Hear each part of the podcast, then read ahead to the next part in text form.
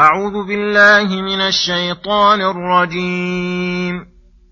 إن المتقين في جنات وعيون ادخلوها بسلام آمنين.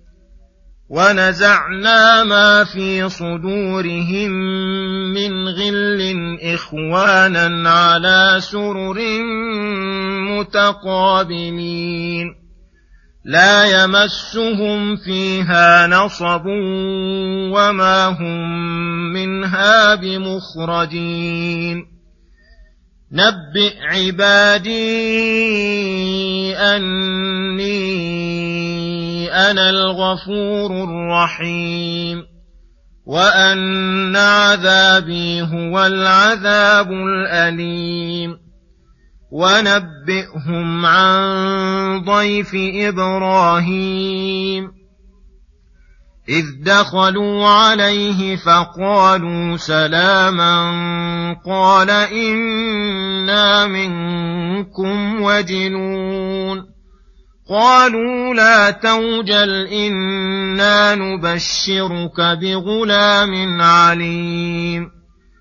قال أبشرتموني على أن مسني الكبر فبم تبشرون؟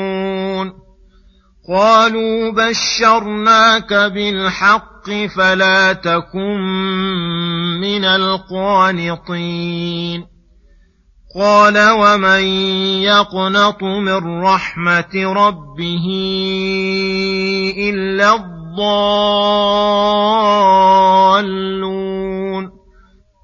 السلام عليكم ورحمة الله وبركاته. بسم الله الرحمن الرحيم.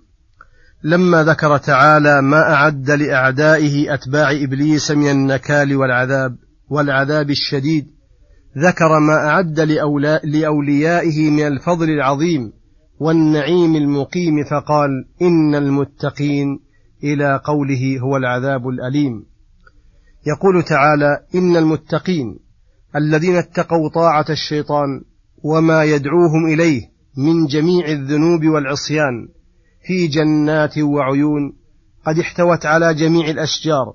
وأينعت فيها جميع الثمار اللذيذة في جميع الأوقات ويقال لهم حال دخولها ادخلوها بسلام آمنين من الموت والنوم والنصب واللغوب وانقطاع شيء من النعيم الذي هم فيه أو نقصانه ومن المرض والحزن والهم وسائر المكدرات.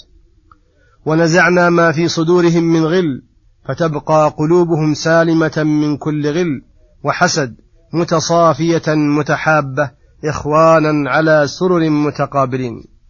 دل ذلك على تزاورهم واجتماعهم وحسن أدبهم فيما بينهم في كون كل منهم مقابلا للآخر لا مستدبرا له متكئين على تلك السرر المزينة بالفرش واللؤلؤ وأنواع الجواهر لا يمسهم فيها نصب أي تعب وكدر لا ظاهر ولا باطن. وذلك لأن الله ينشئهم نشأة وحياة كاملة لا تقبل شيئا من الآفات وما هم منها بمخرجين على سائر الأوقات.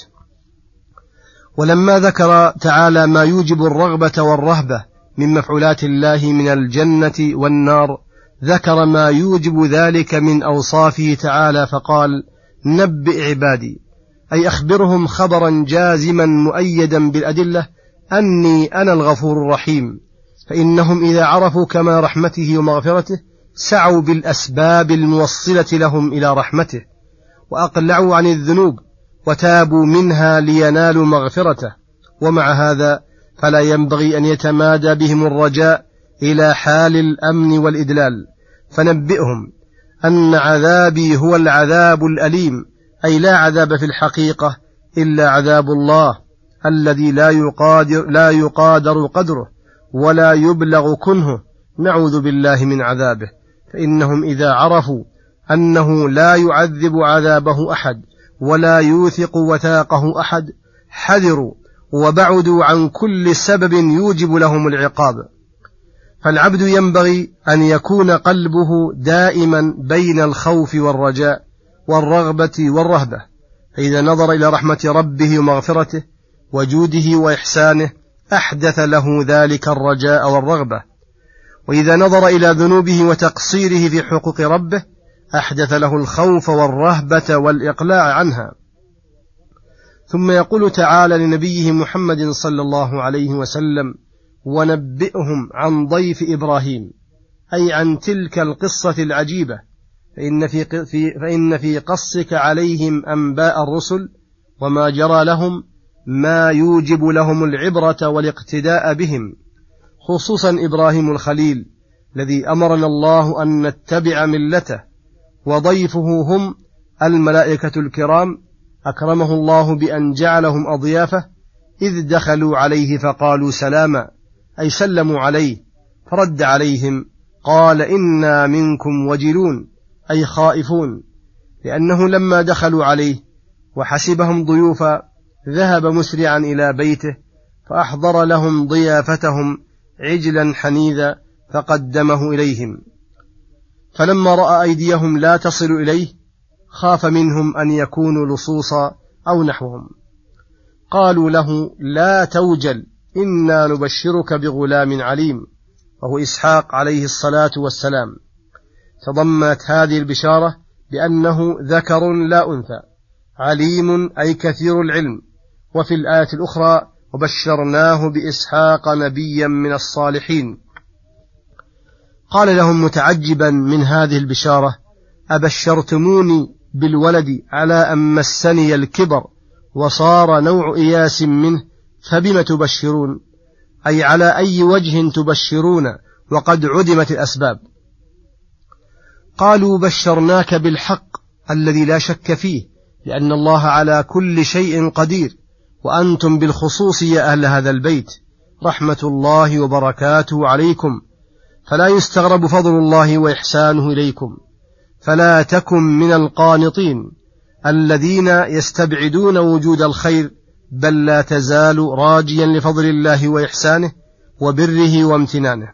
فأجابهم إبراهيم بقوله ومن يقنط من رحمة ربه إلا الضالون الذين لا علم لهم بربهم. وكمال اقتداره. وأما من أنعم الله عليه بالهداية والعلم العظيم فلا سبيل إلى القنوط إليه لأنه لا يعرف من كثرة الأسباب والوسائل والطرق لرحمة الله شيئا كثيرا لأنه يعرف من كثرة الأسباب والوسائل والطرق رحمة الله شيئا كثيرا.